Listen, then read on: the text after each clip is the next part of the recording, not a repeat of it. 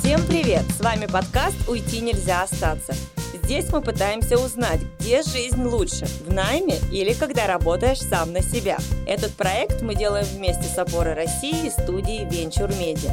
Меня, кстати, зовут Маша, и почти 10 лет я сама себе предприниматель. Меня зовут Андрей, и я, как и Маша, часто задаюсь вопросом о том, где работать лучше. Но это только в творчестве. По работе же я сторонник больших крупных компаний, и потому вот уже более 10 лет я наслаждаюсь защищенной корпоративной бухтой в найме. Сегодня мы поговорим о том, как соблюсти баланс между работой и отдыхом. Разбираться мы будем в этом не одни. У нас сегодня прекрасная гостья Ольга Чебыкина. Ольга у нас занимается э, YouTube-каналом, да, все верно? Все верно. Привет, Андрей. Привет, Маша. Привет, привет. Да, YouTube-канал называется «Не принято обсуждать». Все верно.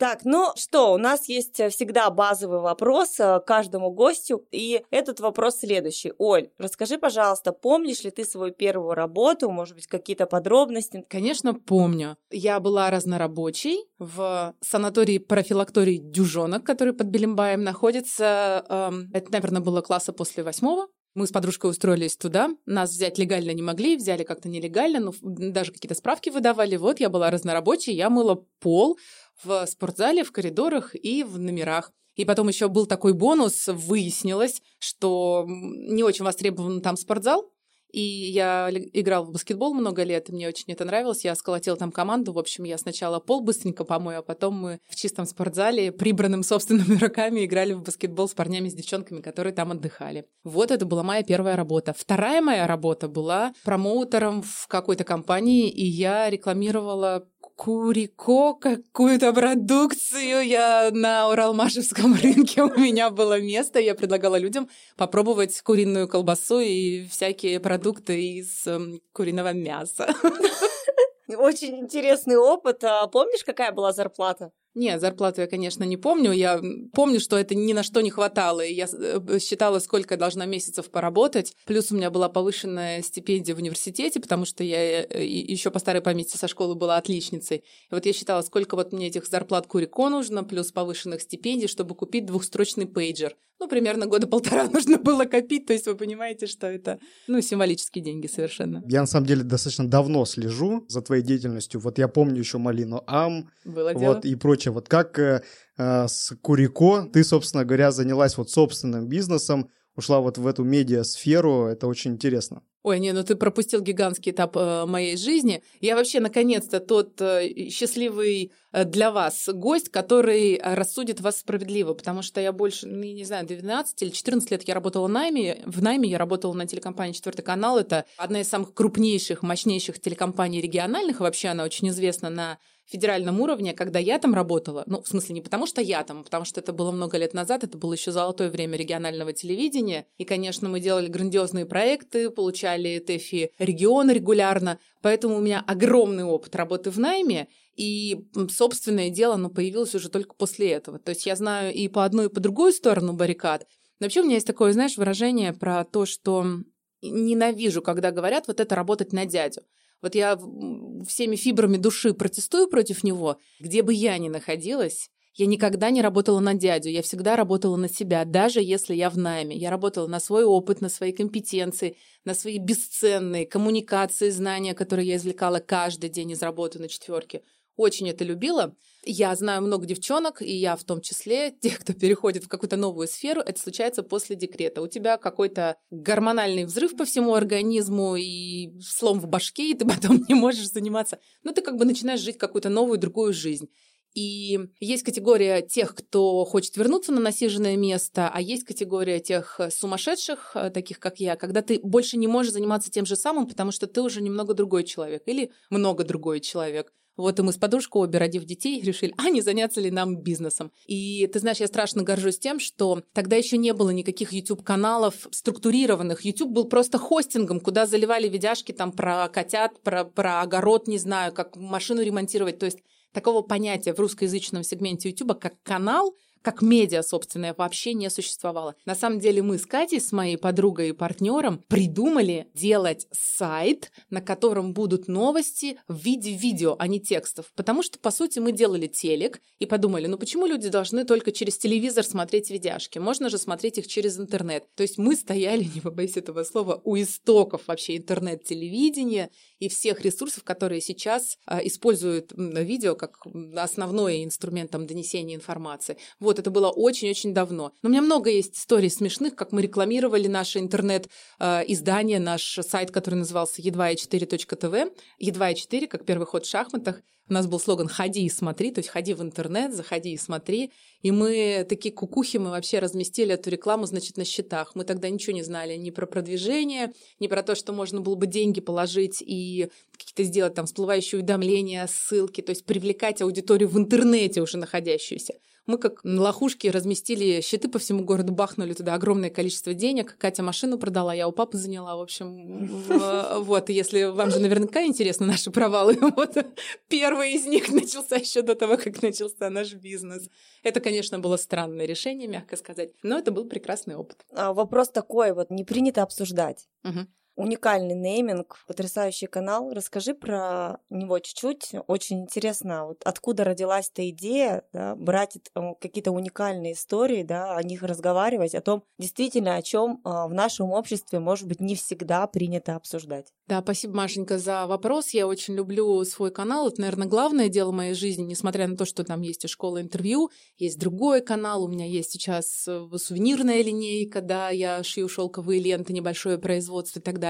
Но не принято обсуждать в этом, наверное, мое сердце, и как бы это громко не, не прозвучало вот этими пафосными словами, да, предназначение. Но вообще все получилось случайно, как и все в моей жизни. Но ведь э, счастливые случайности это высшее мастерство проживания жизни, я считаю. И все они не случайные, все закономерные. У меня есть один секрет, как рождаются идеи, те, которые конгруентны именно вам, вот именно ваши идеи, состоящие наполовину, не знаю, наверное, из того, из чего состоите вы. То есть то, что нельзя отъять от вас. Потом, вот как, например, с каналом не принято обсуждать.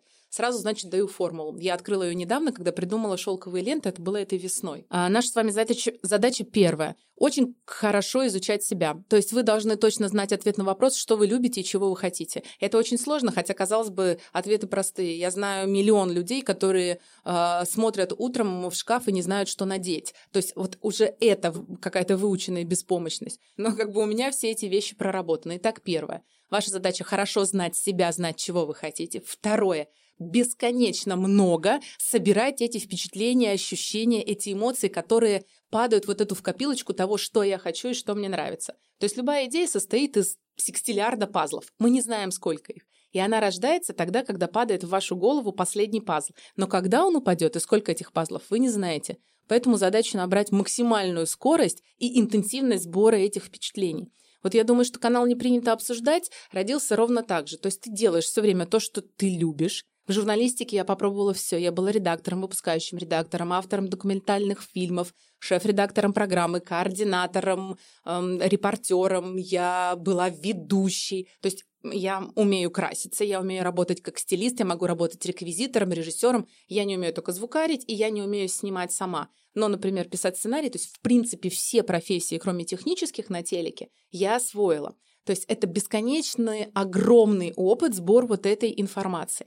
И я вычленяла то, что мне больше всего нравилось. Больше всего нравилось мне записывать интервью. То есть это всегда было в моей профессии. Вот это один пазл. Ну, как пример. И дальше, дальше ты понимаешь, что тебе нравится. Я в какой-то момент открыла, что прикольно интервью писать не только с известными людьми, не только со звездами. И высшее мастерство записать крутое интервью, на котором будет более миллиона просмотров. И у меня на канале есть такие интервью с no name no-name персонажами. Это обычные люди, как мы с вами. Это риэлторы, не знаю, инженеры, дизайнеры, совершенно, которые не, не носят звездный статус. Одна пенсионерка есть, например, Света Ермакова. Ее интервью одно из самых популярных на канале, там миллион шестьсот уже. Вот, в общем, ты собираешь эти пазлы собственных впечатлений, в какой-то момент у тебя щелкает, когда падает последний пазл. Но никто не знает, когда это будет, нужно просто делать, делать, делать. Вот и весь секрет. Но очень важно делать в нужном направлении, то есть в направлении вашего сердца. Э, нет ничего более тупого и неэффективного, чем эффективно проживать не свою жизнь, не свою мечту. То есть я изначально знала, что мне журналистика нравится, что мне нравится интервьюирование, и я пахала в эту сторону.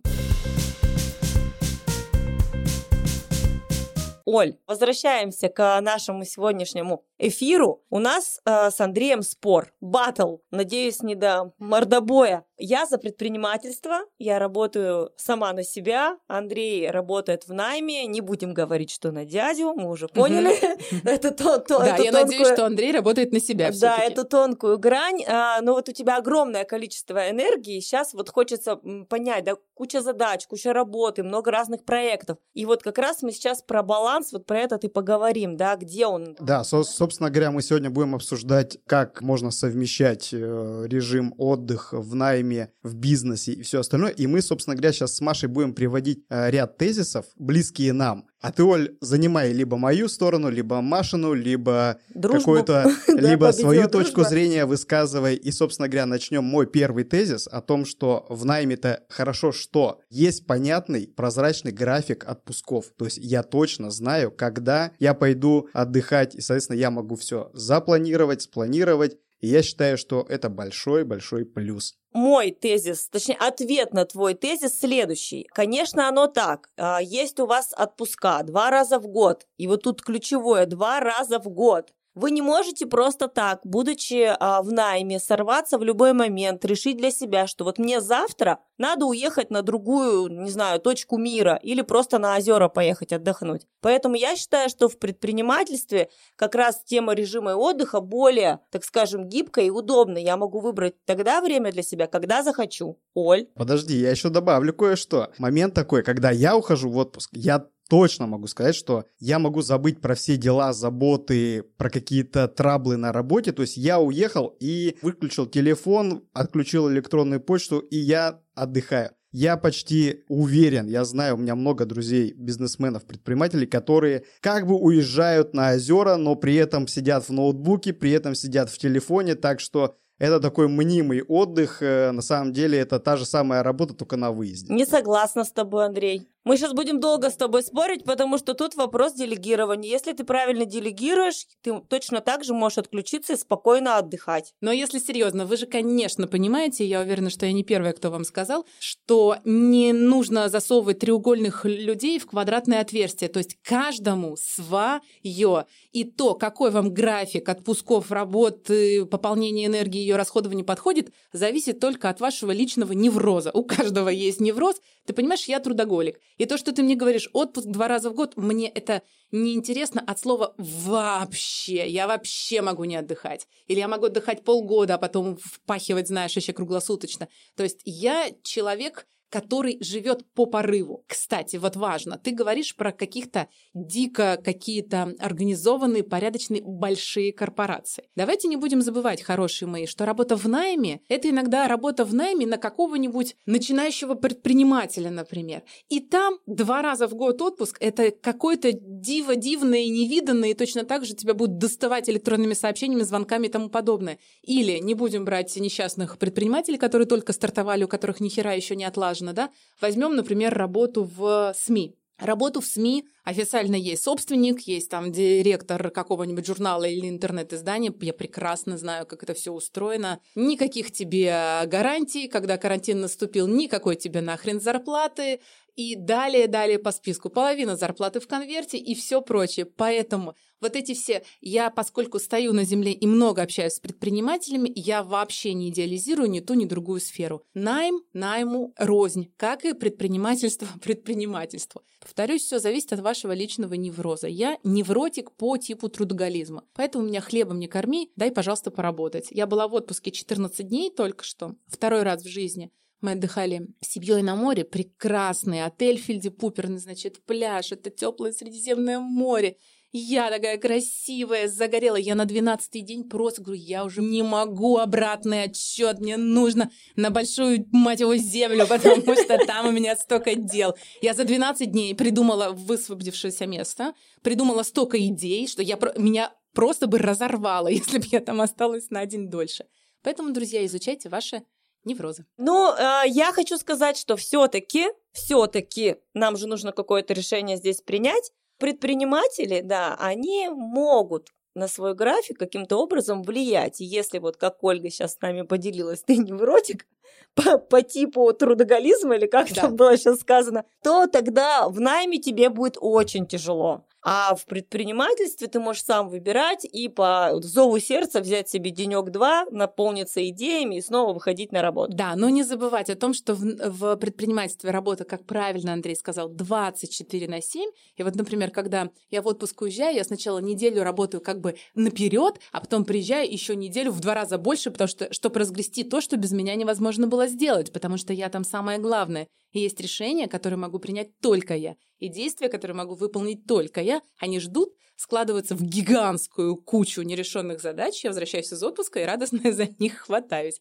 Так что будьте готовы. Ой, видимо, где-то посередине, я так понимаю, да, этот раунд? Ну ладно, один-один.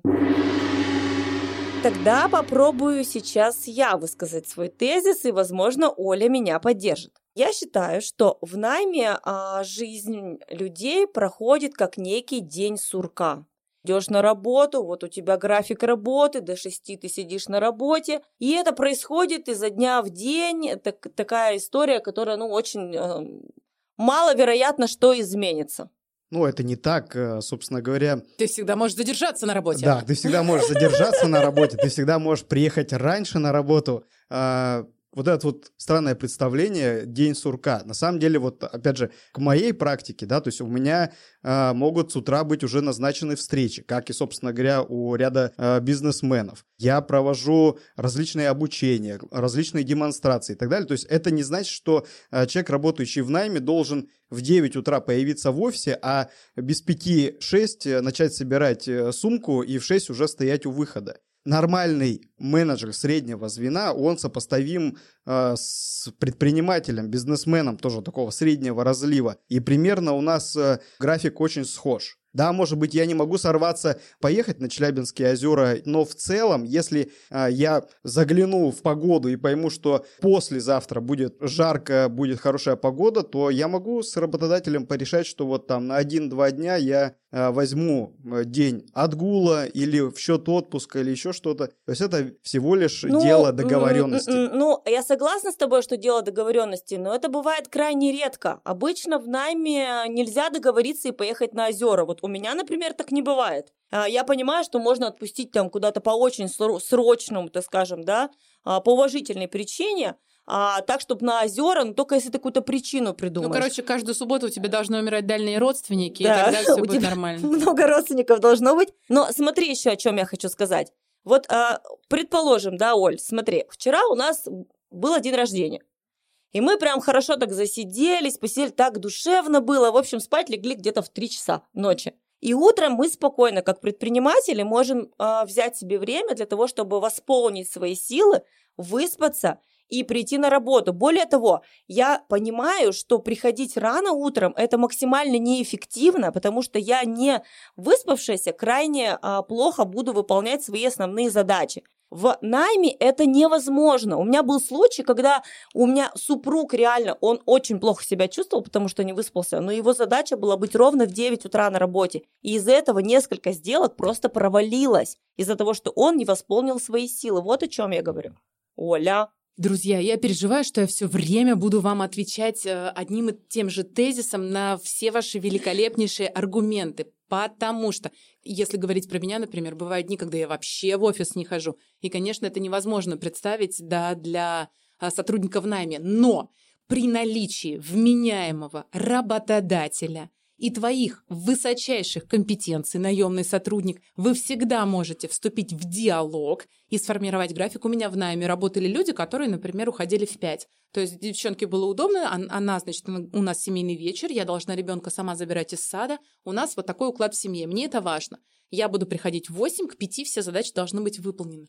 Есть те редкие бриллианты, как работодатели, так и сотрудники, которые могут достигнуть этих договоренностей, и это будет удобно всем. Но если мы говорим о массе своей, конечно, вот я работаю в большом бизнес-центре, там 5000 человек э, находится, и э, я иногда забываюсь, вот я пришла в офис к четырем, у меня еще только утро, я когда пришла, тогда и утро, да, вот я пришла в офис к четырем, поработала немного и такая, думаю, нужно купить себе какую-то плюшку, спущусь-ка я на первый этаж. И когда я первый раз это сделала, я живу, у меня один из основных принципов противофаза. Я никогда не делаю то, что делают все в то время, когда это делают все. Вот скорее в 4 утра поеду, либо договорюсь с работодателем и буду к двум часам дня приезжать в Москве э, на работу, чем я буду стоять в этой пробке. Я просто сойду с ума от количества времени, которое я слила в унитаз, стоя в пробке. Хотя я запланирую себе дела, но все равно. То есть вот этот принцип противофаза. И вот я такая за каким-нибудь шоколадным батончиком в 6 вечера решила спуститься в лифте, и, сука, я стою в пробке в лифте, потому что там просто 40 человек в этот лифт. Коронавирус, маски, все ходят такие,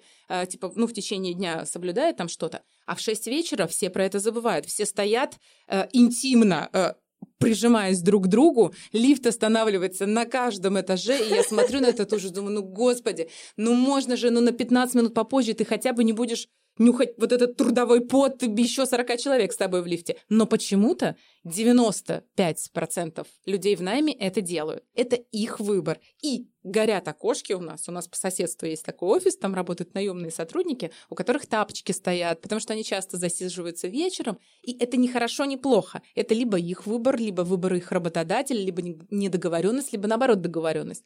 Ну, короче, 1% могут делать, как Андрей, 99% э, от звонка до звонка отсиживают жопа час, что я искренне и всей душой ненавижу. Вот, yes, ну, ну мой же бал, Оль, ну мой.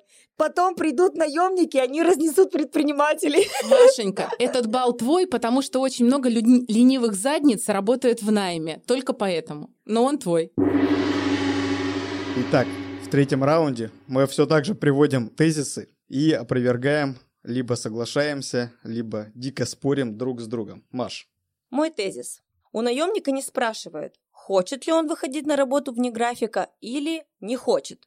Если кто-то заболел в команде, в компании, на производстве, вызывают человека на работу, и он обязан выйти вместо другого человека. Ну, мать, трудовым законодательством это все регулируется, и ты можешь пойти в трудовую комиссию и по шапке надавать твоему работодателю, например. Не совсем согласна. Ну, либо, либо, если такое происходит, то в целом, опять же, если мы рассматриваем, конечно, все в рамках э, трудового законодательства и разумного поля, то работодатель доплачивает. У меня, допустим, э, ненормированный рабочий график э, с работодателем, и у меня благодаря этому есть закрепленное нашим трудовым соглашением, что у меня есть три дня к отпуску. То есть вот который я как раз могу использовать в произвольном порядке. А если же даже человек э, остается, задерживается, выходит э, в выходной или еще что-то, да, то работодатель доплачивает. В выходной день там по двойной ставке. Весь вопрос, что а, готов ли сам работник отстаивать дальше свои права и вести а, здоровую коммуникацию с работодателем, потому что, опять же, но все мы люди разные, да, и кто-то боится а, Конечно, сказать, что, собственно говоря, там уволят или еще что-то, но это ведь позиция самого человека, то есть это на самом деле не зависит от позиции найм или бизнес, Здесь просто надо изначально формулировать свою позицию, свою точку зрения, что да, окей, я могу задержаться, я могу выйти выходной, но давай будем договариваться. Давай теперь представим ситуацию. Ты предприниматель. Понятно, что тут нужно, конечно, разграничивать. Ты либо владелец гигантской корпорации, либо ты начинающий предприниматель, стартапер, у тебя небольшой ИП или небольшая компания, и твой сотрудник заболел. И ты берешь свою задницу, загорелую с Челябинских озер, сгребаешь в горсть, и в воскресенье прыгаешь в тачку в мокрых трусах и едешь э, к себе, потому что все заболели, и теперь это можешь делать только ты. Это твое дело, и никто за тебя эти риски не понесет и не разгребет тот геморрой, который образовался. Поэтому тут справедливо балл уходит э, Андрею. Два-два. Отлично. А теперь мой тезис. Опять же, это наблюдение. А, может быть, в большинстве случаев это не так, но, на мой взгляд, у человека в найме более здоровый сон, потому что Человек отработал, даже если по графику, даже если в режиме там с 9 до 6. Вот он вышел, и в основном все проблемы, которые были на работе, они остаются на работе. А предприниматель постоянно на стрессе, постоянно за что-то нервничает, постоянно ему э, звонки по вечерам. И потому сон ни к черту. И очень многие прибегают к таблеточкам, к снотворным, чтобы хотя бы уснуть, чтобы выспаться к следующему дню. Ну да, да, есть такое дело, конечно. Я сама иногда таблеточки попиваю. Но скажу так, для меня таблеточки, а для тебя красное-белое. Вот и все после рабочего дня. Вообще скажу, что стресс, он присущ всем абсолютно. И предпринимателям, и наемным сотрудникам. Опять же, мы всегда можем взять какой-то там дополнительный денечек для того, чтобы отоспаться, да, прийти в чувство и выйти на работу. Вы так не можете, если у вас какие-то стрессовые ситуации, вы не выспались, сорян-морян, на работу нужно к 9. Ну, тут вообще, ребята, нужно поговорить о том экзистенциальном вопросе, для чего мы живем. Ну, то есть заработать на пищу, употребить пищу, переработать ее, так сказать, отправить э, далее э, по всем путям. Ну, то есть это прекрасный план, и многие люди существуют именно внутри него. Вот я не говорю о том, что исключительно предприниматели готовы вертеть эту планету, создавать что-то новое в найме, повторюсь, я по своему опыту знаю, сколько новых было придумано рубрик, идей. Рубрики, которые я придумала, которых не существовало, выходят до сих пор.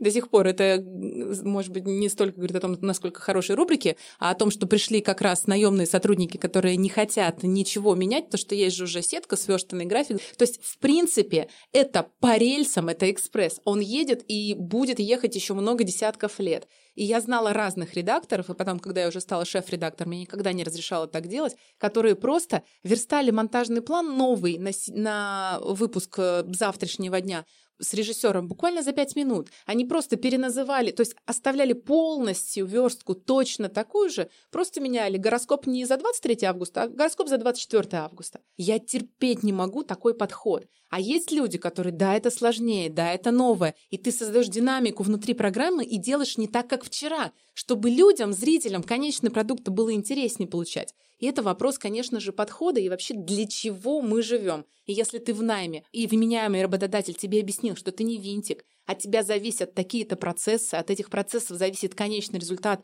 тогда у тебя тоже есть определенный уровень стресса, если ты, ты в найме. Ну, короче, тут я за, за развитие, за глубину человека и за чуть более масштабное проживание, чем просто купить пропитание и испражниться. Извините. И счет 2-2 остается? 3-2 в а, твою пользу. Да, да, там же был бальчик за тебя. Был, был. Так, ну что, последний тезис и последний контр-аргумент Андрея. Последний тезис будет от меня. И он звучит так. График у предпринимателя, он сам по себе более гибкий.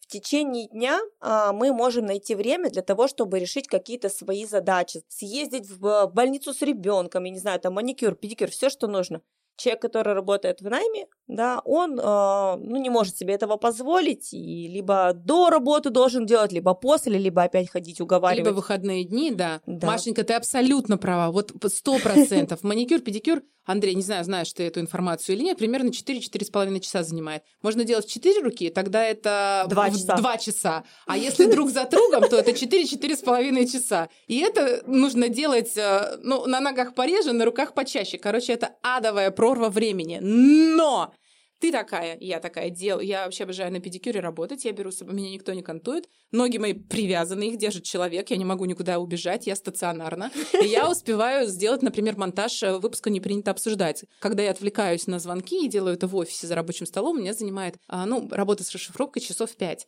На педикюре за два с половиной. Прикиньте, как ускоряешься, потому что ни на что не отвлекаешься. Но когда я, например, потратила время на себя, съездила на тренировку, подстригла ребенка, записала подкаст для вас и так далее, я приеду такая в офис к обеду, и в гибком своем графике просто загнусь еще и на чуть-чуть ноченьки немножко захвачу, чтобы успеть все дела переделать. А так очень гибкий график, очень. Сложно парировать, тем более к педикюру 4 часа. Не думал, что так долго. Слушай, ну это даже касаемо здоровья. Вот так вот, э, если записал тебя врач, да, на 11 часов на понедельник, попробуй вырви для себя время у работодателя и сходи на ну, опять же, мы, смотри, мы примерно все об одном и том же э, с разных сторон, да, да на остановись это уже, все, уже бал мой, все, хватит. Короче, к врачу я могу съездить. Ну, у тебя очень... На педикюр нет. Нет, подожди, Машенька, я сейчас Андрею помогу. В больших э, компаниях вообще существует такое понятие, как медицинское страхование. Зубки белоснежные твои будут лечить за счет работодателя. А я сама этот продукт представляю, да, очень много лет работаю в страховании. Ну, опять же, записаться, к сожалению, да, действительно нужно будет э, согласовывать, как минимум согласовывать. Еще очень сильно мне сейчас откликнулось а, то, что сейчас Оля говорила по поводу того, как а, предприниматель использует свое время. Я вот э, точно так же никак, никогда не могу себе позволить просто сидеть там на маникюре, педикюре. Очень себя проклинаю, когда на маникюре забываю наушник, потому что все время какие-то звонки, да, это, это крайне невроз, сложно. Это невроз, да, это невроз, Ну что, давайте подводить итоги. Сегодня 4-2 в пользу предпринимателей. Оля, спасибо большое. Это повезло. А, давайте скажем так, 4-2 в пользу адекватных людей, которые делают важные, нужные, хорошие дела, которые понимают, для чего и вообще зачем они на этой планете существуют. Абсолютно согласна. И действительно не важно, кто сегодня победил. Главное, чтобы каждый был на своем месте, каждый чувствовал комфорт, да, баланс внутри себя, и тогда все и будет круто. Да, и был счастлив. А разбираться в том, как балансировать между отдыхом и работой, соблюдать или не соблюдать режим, помогала нам прекрасная Ольга Чебыкина, автор YouTube-канала «Не принято обсуждать», Ольга, спасибо тебе. Спасибо, Оля. Процветание твоему каналу, он прикольный, классный. Я его реально смотрю, постоянно жду новых выпусков. Спасибо, очень приятно. А вы, друзья, чтобы ничего не пропустить, прямо сейчас подписывайтесь и ставьте свои сердечки нашему подкасту на своих любимых цифровых площадках. Будь то Мегого, Яндекс Музыка, Apple подкасты, Google подкасты, Castbox и другие. Еще обязательно подписывайтесь на наш инстаграм опора нижнее подчеркивание Уно, где мы будем делиться с вами нашими анонсами, выводами, байками и интересными фактами. Ссылка в описании. Закрепляем. Это подкаст «Уйти нельзя остаться». Маша, Андрей, Опора России и студия Venture Media о том, кому живется лучше – наемникам или предпринимателям. Новый выпуск уже совсем скоро.